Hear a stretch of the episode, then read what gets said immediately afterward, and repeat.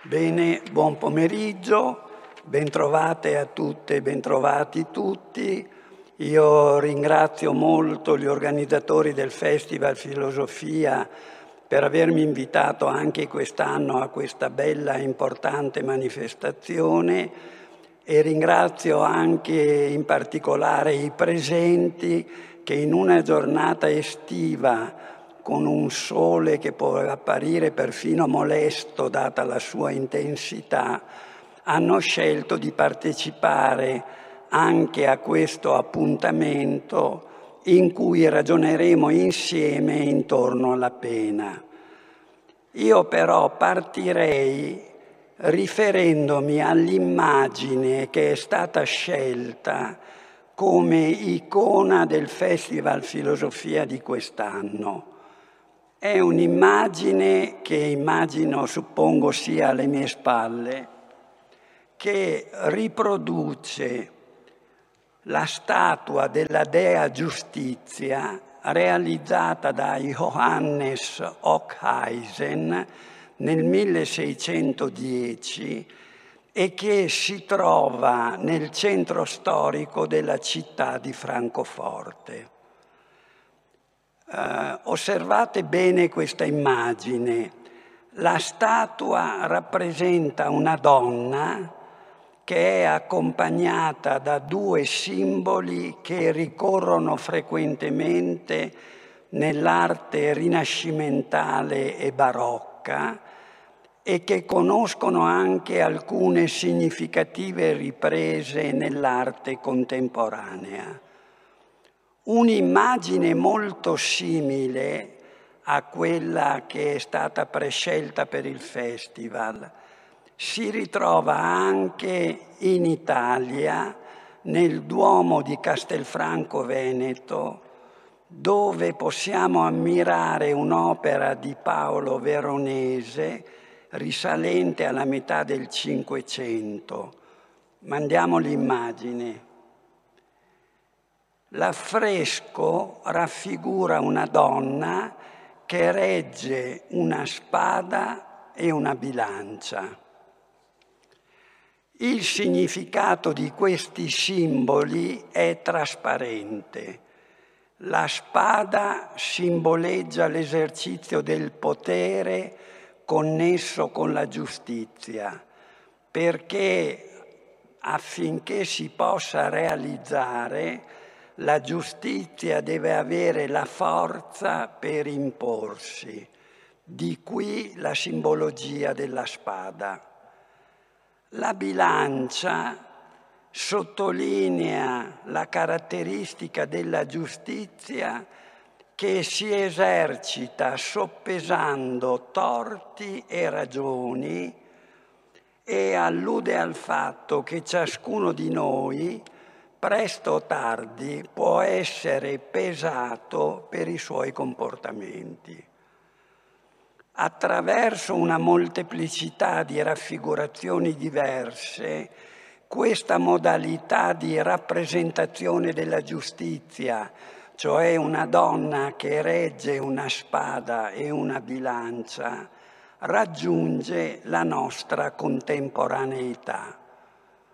Ne abbiamo fra l'altro una testimonianza significativa che sarà nota a molti dei presenti, nel senso che è presente la stessa simbologia in alcuni monumenti come il Palazzo di Giustizia di Milano. Mandiamo l'immagine dove la giustizia è raffigurata appunto con la spada e la bilancia ma proviamo a concentrarci sui simboli. Essi hanno anzitutto una caratteristica comune, hanno cioè un significato univoco, non possiamo ingannarci nell'interpretarli. La giustizia ha l'obiettività della bilancia e il rigore della spada. La giustizia si esprime attraverso una valutazione comparativa dei torti e delle ragioni, valutazione comparativa a cui è finalizzata la bilancia, e si impone con la forza della spada. Ma c'è subito un passaggio che propongo alla vostra attenzione la simbologia della spada e della bilancia non è l'unica ad accompagnare l'immagine della donna che rappresenta la giustizia, perché nella iconografia rinascimentale in maniera particolare, accanto alla donna che regge la spada e la bilancia, troviamo un simbolo che è ancora più importante. La giustizia è comunque rappresentata da una donna. Su questo punto mi riprometto poi di ritornare. Ma la donna è bendata. L'archetipo di questa immagine è una xilografia di Dürer che compare in un libro che raccoglie circa un centinaio di immagini satiriche. Il libro è opera di Sebastian Brandt ed è intitolato, attenzione al titolo, La nave dei folli.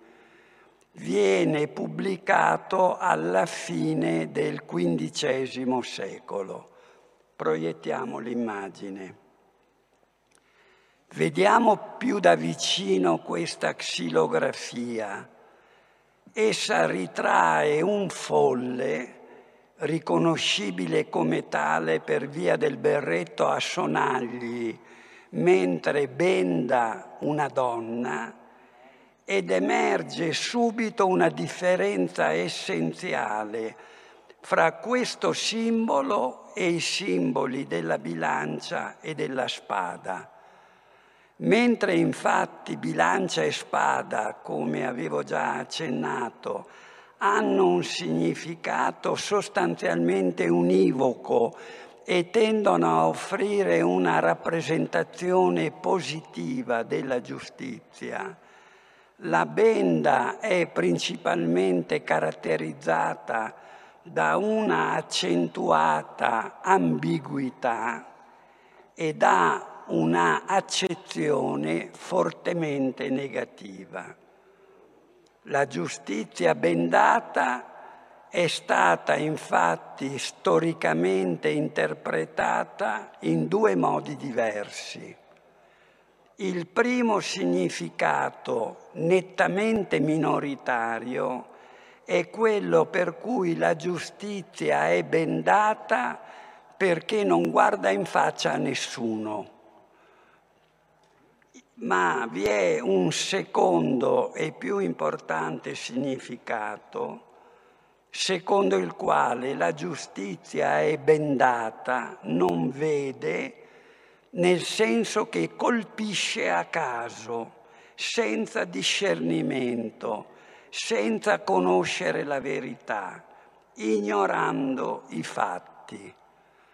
Qui non abbiamo il tempo per dilungarci, ma come ha dimostrato Erwin Panofsky in un saggio fondamentale su Eros bendato, la cecità congenita o acquisita in tutta la cultura classica è l'equivalente di una dichiarazione di ignoranza.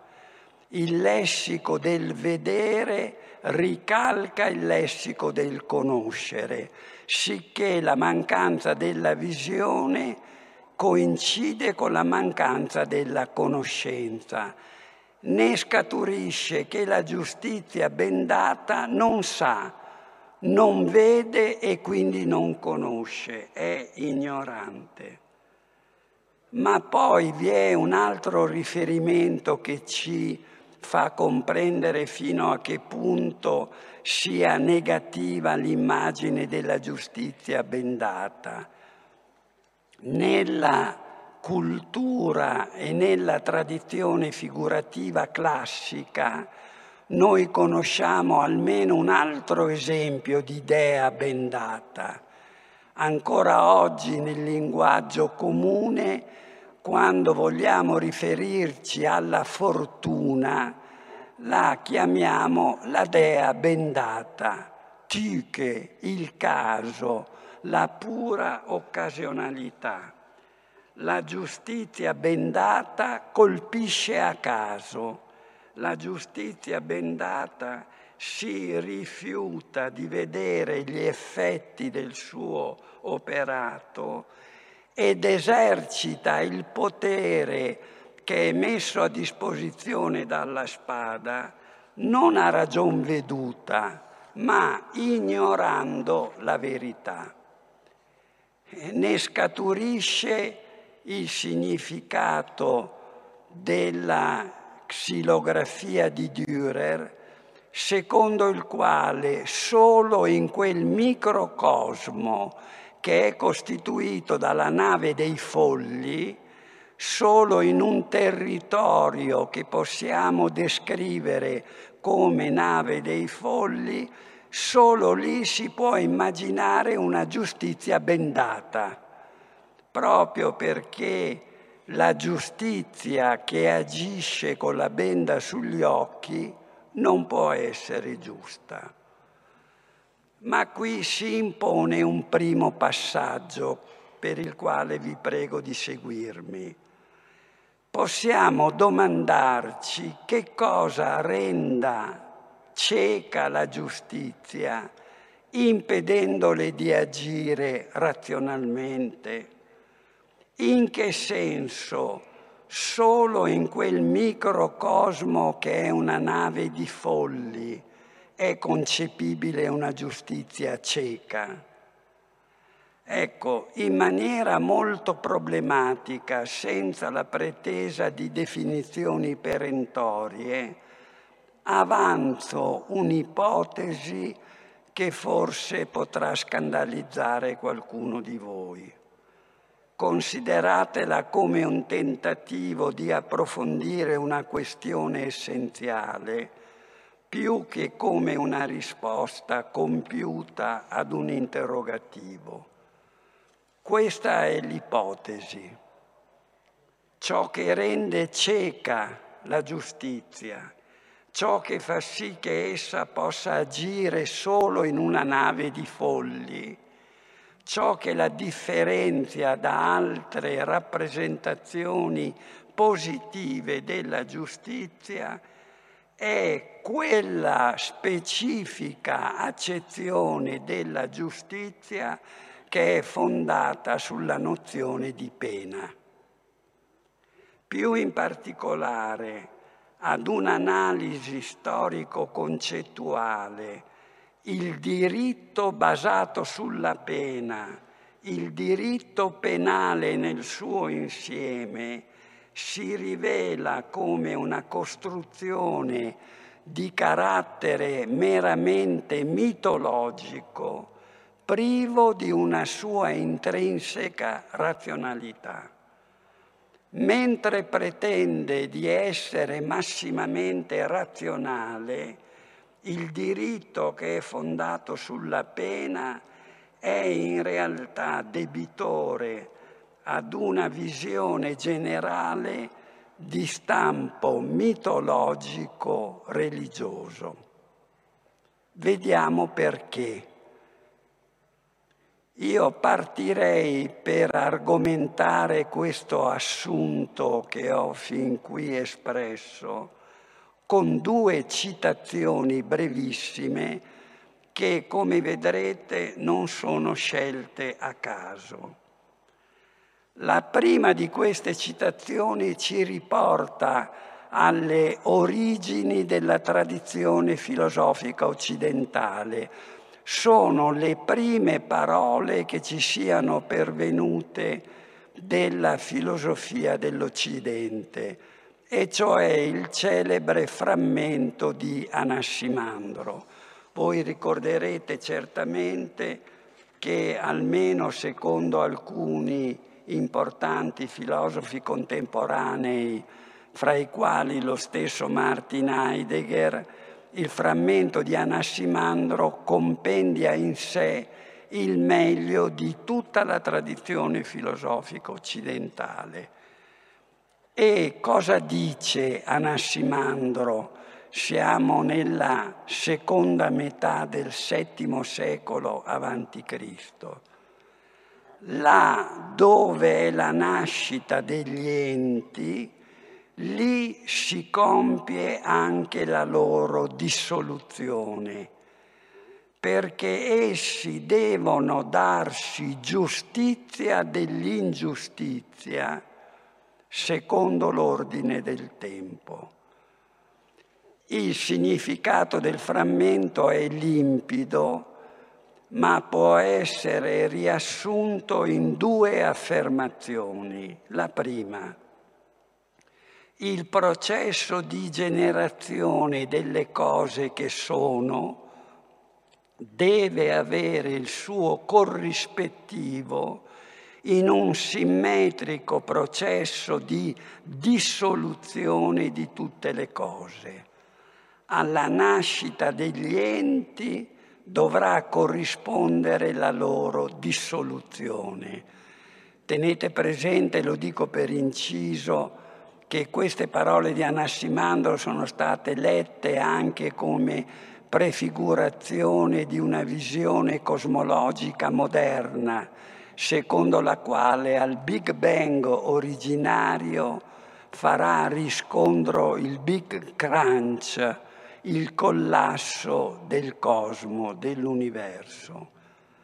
Seconda e più importante affermazione, l'esistenza degli enti particolari deve essere concepita come una colpa, colpa che essi dovranno espiare rendendosi reciprocamente giustizia. Gli enti dovranno, scrive Anassimando, di Donai Diken, rendere giustizia, tes adichias, dell'ingiustizia. Il baricentro concettuale del fenomeno, lo ripeto ancora per chiarezza, è limpidissimo. Chi commetta una colpa dovrà essere sanzionato in maniera proporzionale alla colpa commessa. Gli enti che commettono ingiustizia dovranno rendere giustizia dell'ingiustizia compiuta. Vi è, oltre a quella di Anassimandro, un'altra brevissima citazione che merita di essere richiamata. Qui non siamo più nel contesto della cultura grecia arcaica, ma siamo invece nel contesto del primo testamento, della Bibbia ebraica. È un'affermazione che ritroviamo nel Levitico 24, 19, 20, dove si afferma testualmente se uno farà una lesione al suo prossimo, si farà a lui come egli ha fatto all'altro. E poi prosegue. Questa che sto per leggervi è una citazione notissima. Frattura per frattura, occhio per occhio, dente per dente, gli si farà la stessa lesione che egli ha fatto all'altro.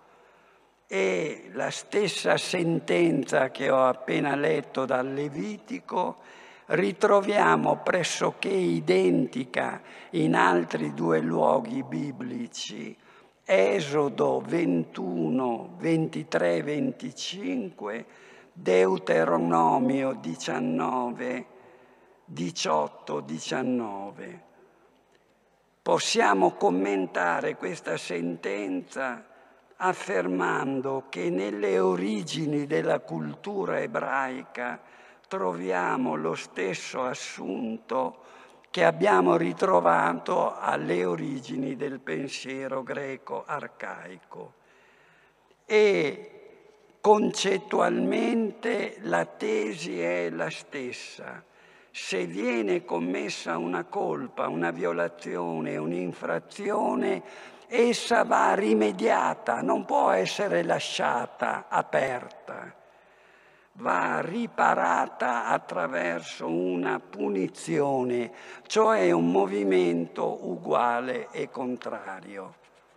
In presenza di un vulnus, di una vulnerazione, di una ferita, è necessario un intervento che si configuri come restituzio ad integrum, come un ripristino di ciò che è stato vulnerato. Non è concepibile che la adichia, l'ingiustizia, resti impunita. Questo reintegro non è solo di carattere morale, è di carattere ontologico nel senso che la colpa ha depotenziato sotto il profilo ontologico la realtà di riferimento.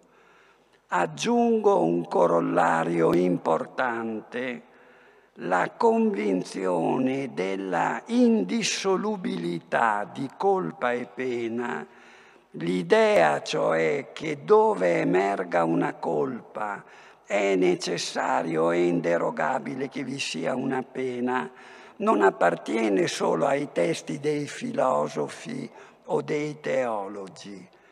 Si può dire al contrario che questa convinzione, sarei pronto a scommettere, è convinzione largamente diffusa e condivisa ed è diventata mentalità comune. Nella opinione comune la colpa chiama la pena, esige la pena. Bene, proviamo a fare un passo avanti e domandiamoci quale sia il fondamento concettuale di questa convinzione cioè su quali presupposti di carattere strettamente razionale e non meramente emotivo appoggi questa convinzione. Proviamo a rispondere a questo interrogativo anzitutto con una breve ricognizione di carattere linguistico.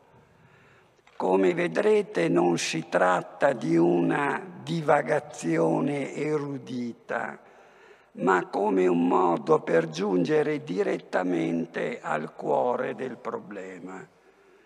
Questo perché dovremmo sempre ricordare che il linguaggio che adoperiamo non è mai neutrale e non è neppure una semplice trascrizione del nostro pensiero Karl Kraus diceva che il linguaggio è la madre, non l'ancella del pensiero.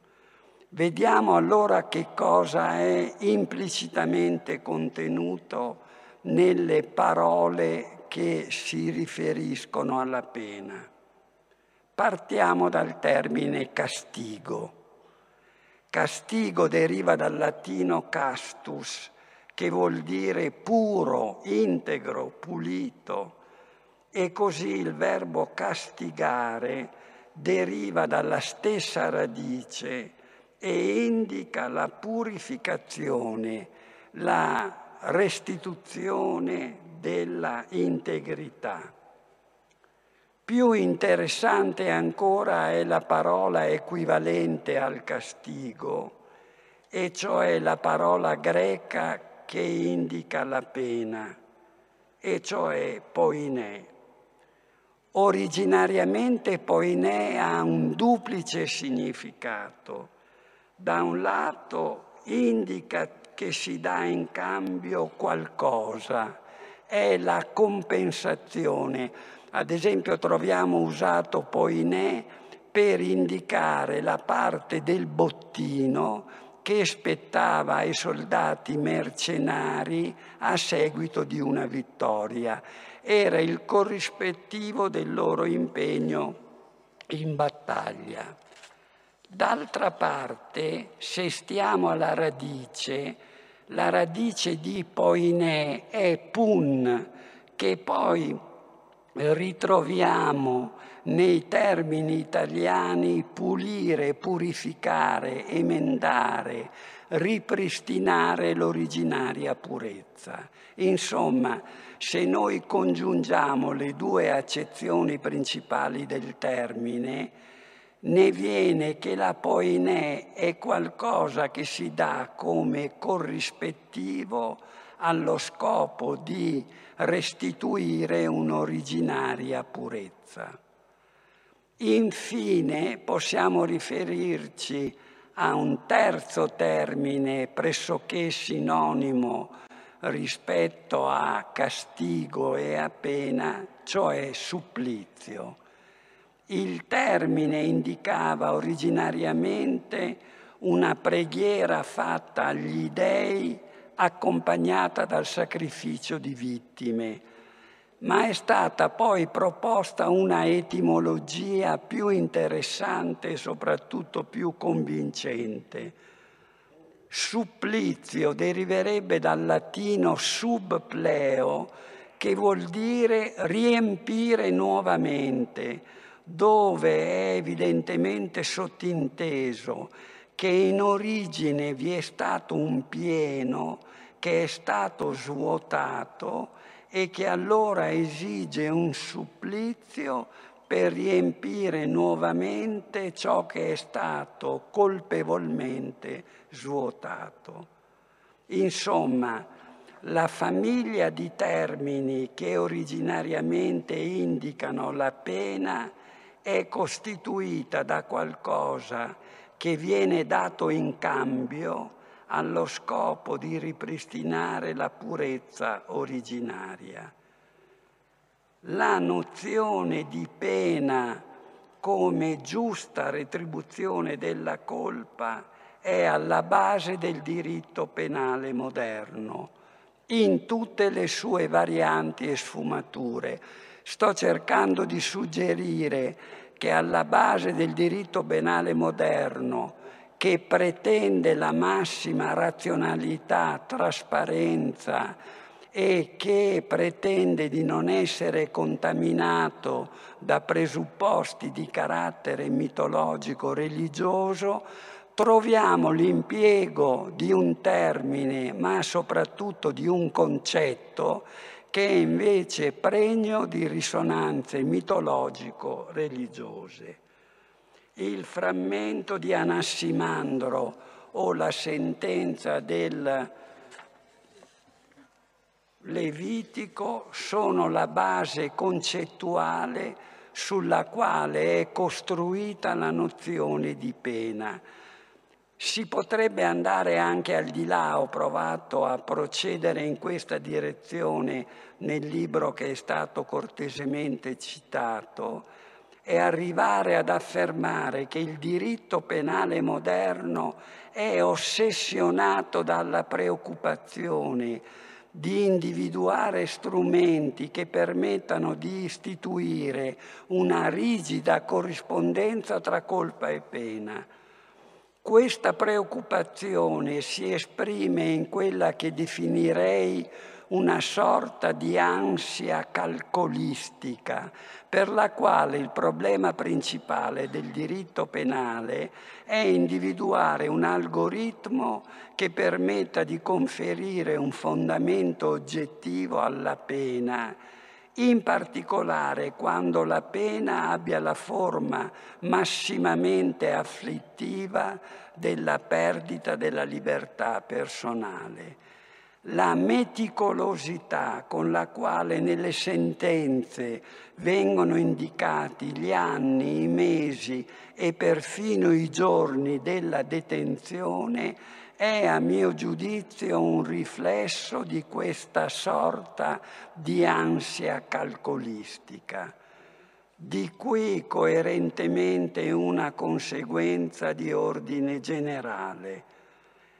la tendenza che si sta affermando ormai da tempo è identificare tutto l'esercizio della giurisdizione in quanto tale con la somministrazione delle pene. Lo diceva poco fa benissimo il professor Luciano Eusebi, alla cui autorità rinvio per argomentare più approfonditamente questo punto. Insomma, la colpa deve essere comunque sanzionata. Si tratta solo di calcolare il quantum, ma non è concepibile lasciare impunita la colpa. A conclusioni analoghe a quelle che ho finora proposto, si può giungere anche facendo un percorso diverso che mi permetto di raccomandare alla vostra attenzione perché si tratta di un percorso estremamente articolato, sviluppato in termini estremamente rigorosi nella seconda sezione della genealogia della morale di Nietzsche. Secondo Nietzsche, l'origine della nozione moderna di pena non va cercata nell'ambito della morale, così come ci saremmo attesi, ma nell'ambito dell'economia e precisamente va ricercata nella forma della relazione economica più originaria che si conosca, cioè la relazione tra creditore e debitore. Seguite il ragionamento di Nietzsche che ha caratteri di provocazione, sana provocazione intellettuale. Il rapporto contrattuale tra venditore e debitore è essenzialmente fondato su una promessa, la promessa della restituzione. Ma affinché questa promessa venga ricordata dal debitore e possa essere accettata dal creditore, è necessario che il debitore dia impegno qualcosa che ancora possiede, qualcosa su cui ha ancora potere.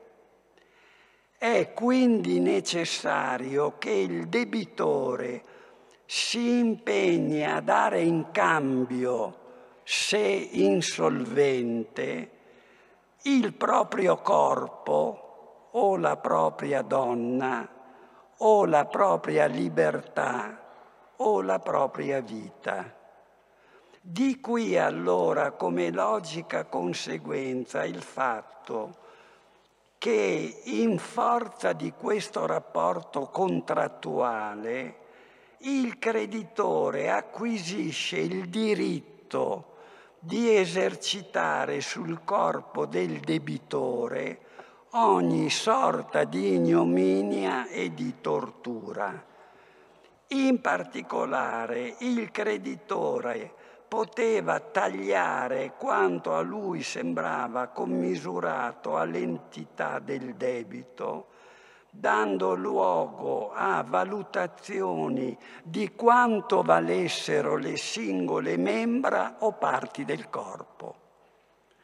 Di questa attitudine noi troviamo una traccia significativa in uno scritto che rappresenta in qualche modo la matrice del diritto moderno, e cioè la legislazione romana delle dodici tavole, dove si legge, riferendosi ai creditori, lo dico testualmente prima in latino, si plus minusve sequerunt ne fraude esto, e cioè non era una frode o doveva essere considerato irrilevante se i creditori avessero tagliato un po' di più o un po' di meno delle membra o del corpo del debitore. quasi a dire che, insomma, dito più, dito meno, faceva poca differenza visto il diritto acquisito tramite la relazione contrattuale a tagliare il corpo del debitore insolvente. A questo punto, seguendo Nietzsche, si colloca un passaggio fondamentale. Nietzsche si domanda in termini radicalmente problematici quale sia la logica che soggiace a questa forma di compensazione. E secondo Nietzsche, questa è la sua risposta, tutto si regge sul fatto che al posto di un vantaggio in diretto equilibrio con il danno, e cioè al posto di una compensazione in denaro, in terra o in possessi di qualsiasi specie, veniva concessa al creditore a titolo di rimborso e di compensazione una sorta di soddisfazione intima, vale a dire la soddisfazione di poter scatenare senza alcuno scrupolo la propria potenza su un essere impotente, il piacere di fare violenza, la voluttà di fare il male per il piacere di fare il male. Nel caso che la vera e propria potestà punitiva fosse poi passata ad un'autorità, allora il creditore si veniva a trovarsi spossessato del godimento di infliggere una sofferenza al debitore insolvente, ma era compensato dal fatto che godeva nel vedere il debitore disprezzato e maltrattato. Di qui la, compens- la, conclusione lapidaria di Nietzsche. Io anche mi avvio alla conclusione. La compensazione consiste in un mandato, in un diritto alla crudeltà. Il piacere della sofferenza altrui, la crudeltà costituisce la grande gioia festiva della più antica umanità, scrive Nietzsche, e rimane anzi come ingrediente essenziale in ogni altra gioia o festività.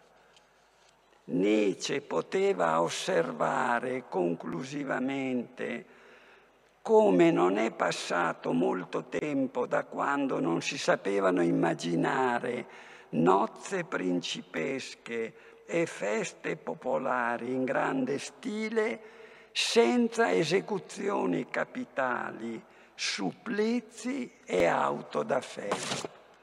Veder soffrire, commenta Nietzsche, fa bene, cagionare la sofferenza ancora meglio.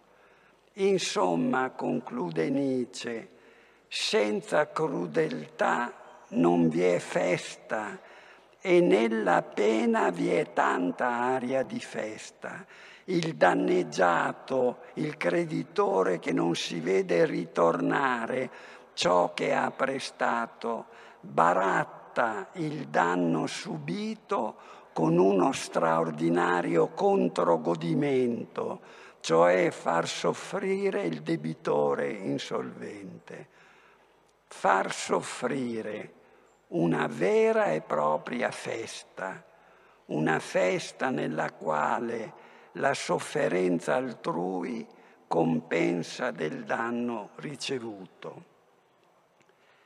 Da queste eh, pungenti, incisive osservazioni di Nietzsche possiamo raggiungere una prima ancorché provvisoria conclusione. Accogliendo e istituzionalizzando la concezione retributiva della pena, il diritto penale moderno, che pure dovrebbe essere costruito su presupposti di piena laicità e che perciò dovrebbe prescindere da ogni affidamento mitologico o religioso, finisce per porre a proprio fondamento una concezione mitologica secondo la quale la pena lava o riscatta la colpa. Questo perché, e mi permetto di sottolineare un passaggio decisivo per la comprensione di tutto il percorso, la relazione di proporzionalità tra colpa e pena potrebbe reggere se la pena potesse svolgere la funzione di una condotta di annullamento, se cioè la pena potesse cancellare la colpa. Mentre è evidente che la pena è afflizione che si aggiunge ad un'altra afflizione, è dolore che si aggiunge ad un altro dolore. Insomma, il paradosso che ho fin qui enunciato mette in evidenza l'esistenza di una aporia probabilmente insuperabile alla base del diritto penale moderno. Qui, dato che il tempo oramai è quasi terminato, taglio una parte del ragionamento che volevo proporvi e che vi presento in forma fortemente abbreviata. Si potrà obiettare al percorso che ho fin qui descritto che le argomentazioni che ho addotto colpiscono la variante retributiva della pena non la concezione rieducativa della pena, quella concezione che troviamo anche a fondamento della nostra Costituzione, ma altrove ho cercato di dimostrare che anche la concezione cosiddetta umanistica o rieducativa della pena finisce per dar luogo alle aporie o ai paradossi che avevamo già riscontrato in maniera più evidente, direi inconfudabile, nella concezione retributiva della pena. Come giungere alla conclusione di questo percorso che ho tra l'altro fortemente abbreviato? Senza pretendere di concludere in maniera apodittica e rilanciando anzi il problema della pena alla luce di quanto finora è emerso, torna valida una citazione dai quaderni di una filosofa che è certamente una delle esponenti più significative del pensiero contemporaneo, e cioè Simone Weil, la quale scrive testualmente, a causa dell'assenza di Dio, la mendicità e l'atto penale sono forse le due cose più atroci di questo mondo sono, dice la Veil, due cose infernali, hanno il colore stesso dell'inferno. Forse possiamo capire meglio l'affermazione di Simon Weil alla luce di quello che scrive un altro grande filosofo contemporaneo, cioè René Girard. René Girard sostiene che alla radice del diritto di pena persiste implacabile il meccanismo della vendetta. Il diritto penale è tutto proiettato ad occultare senza riuscirvi il ricorrente tentativo di razionalizzare la vendetta. Ciò che la pena giuridicamente formalizzata esprime sarebbe insomma, per usare la stessa espressione di Girard, violenza senza rischio di vendetta. Il diritto penale cerca di spezzare il ricorso della vendetta, ma la vendetta rimane il suo terreno archetipico da cui trae continuamente forza e alimento. Possiamo ritornare ora all'immagine di Dürer, e cioè all'immagine della donna bendata e domandiamoci che cosa rende cieca la giustizia, impedendole di agire razionalmente. In che senso è nella nave dei folli che può essere concepita la presenza di una giustizia cieca? Che cosa la rende cieca? Che cosa rende violenza l'esercizio della forza. Molto problematicamente provo a suggerire una possibile conclusione. L'ipotesi che intendo proporvi è che ciò che rende cieca la giustizia, ciò che essa fa sì che essa possa agire solo su una nave di folli è quella accezione della giustizia che è fondata sulla nozione di pena. Più in particolare il diritto penale nel suo insieme appare privo di una intrinseca razionalità che non sia quella che riconduce alla vendetta di cui parla Girard. È possibile, ed è l'ultimo passaggio che vi propongo, abbozzare almeno una prospettiva che ci conduca fuori dalle secche, dalle insuperabili difficoltà che accompagnano il diritto fondato sulla pena. Possiamo immaginare di procedere oltre una giustizia che è incapace di discernere, di vedere. Possiamo supporre di andare al di là dell'immagine della nave dei folli. Ecco, nella ricerca di un'alternativa penso possa aiutarci riferirci ad un'altra immagine con un'immagine avevo cominciato la mia relazione, con un'immagine la concludo in termini fortemente problematici. L'immagine è quella dell'antiporta, noi la chiamiamo abitualmente frontespizio, del libro di Cesare Beccaria dei delitti e delle pene pubblicato originariamente nel 1765.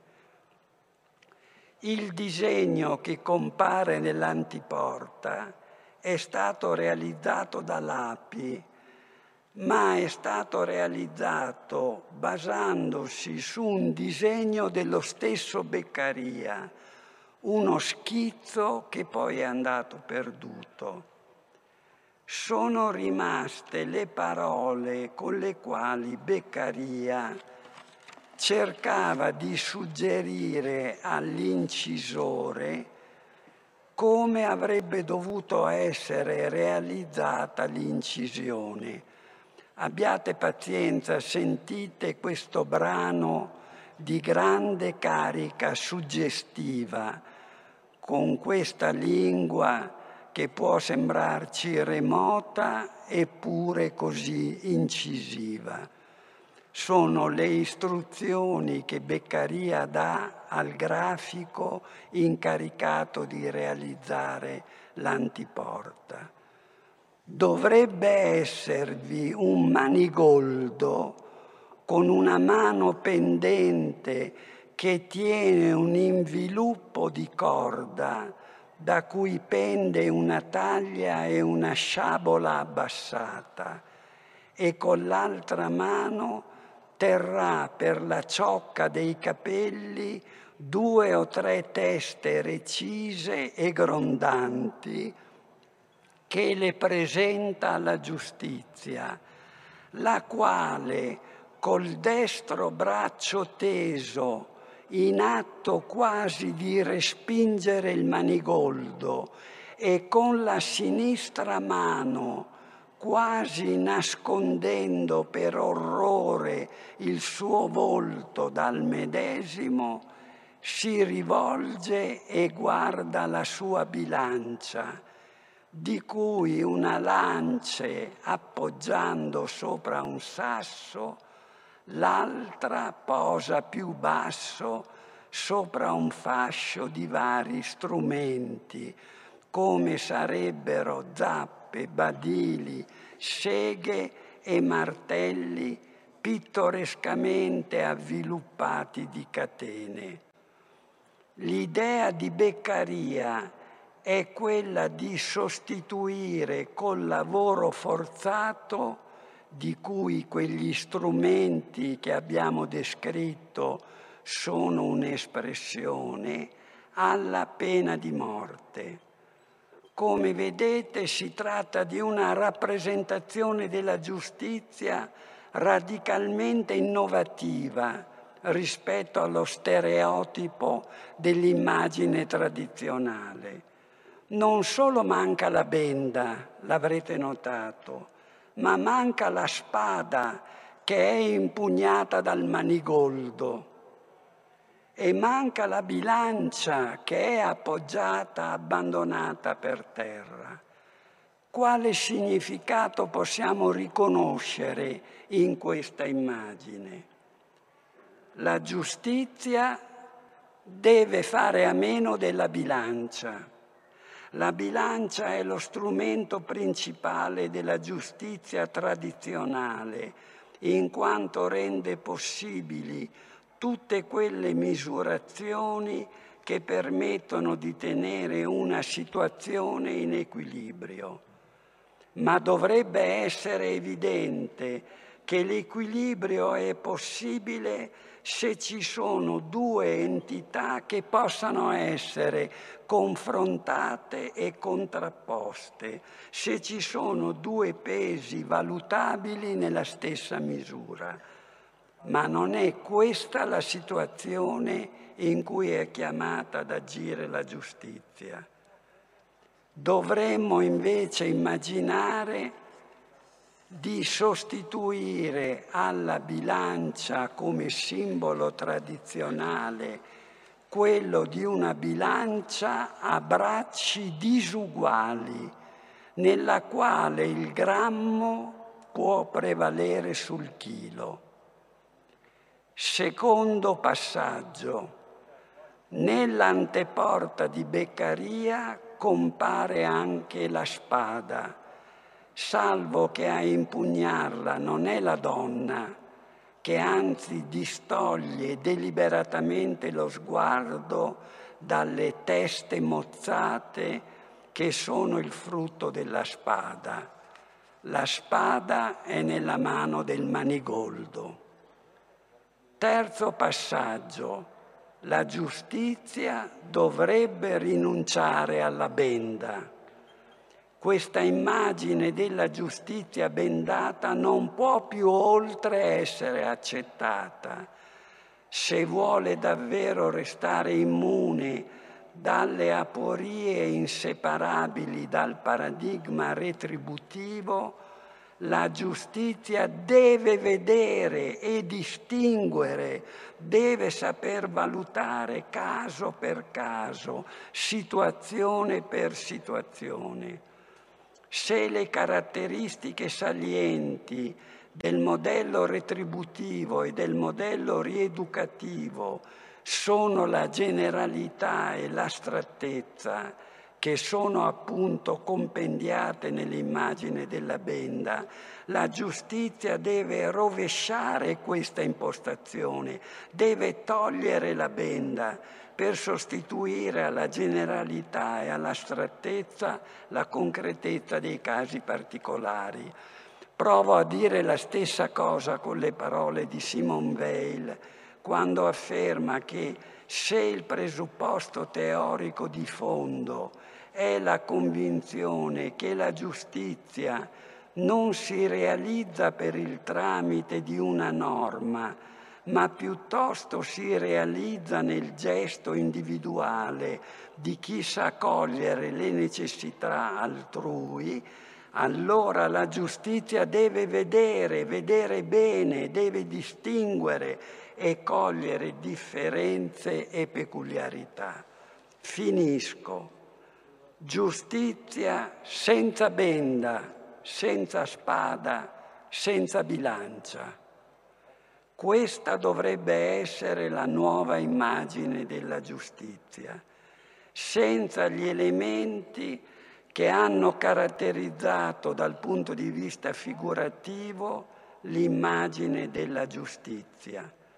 Una nuova accezione di giustizia non più basata sulla nozione di pena, conservando dell'immagine tradizionale soltanto la donna. La donna che come l'immagine dell'antiporta di Beccaria dovrebbe saper rimediare all'iniquità della giustizia costruita dagli uomini. Concludo con una brevissima postilla. Nel dialogo intitolato Protagora, proponendo un'originale interpretazione del mito di Prometeo, Platone parla di diche, il termine greco per indicare la giustizia. Nell'accennare a diche, Platone sottolinea che essa originariamente non appartiene al mondo umano. Diche, afferma Platone, abita presso Dio e può fare la sua comparsa nel mondo degli uomini solo occasionalmente e in maniera imperfetta. Quando invochiamo la giustizia, quando vorremmo superare i limiti, le contraddizioni, le aporie con cui essa si propone, dovremmo sempre ricordare che la giustizia non è di questo mondo, perché Diche abita presso Zeus. Vi ringrazio.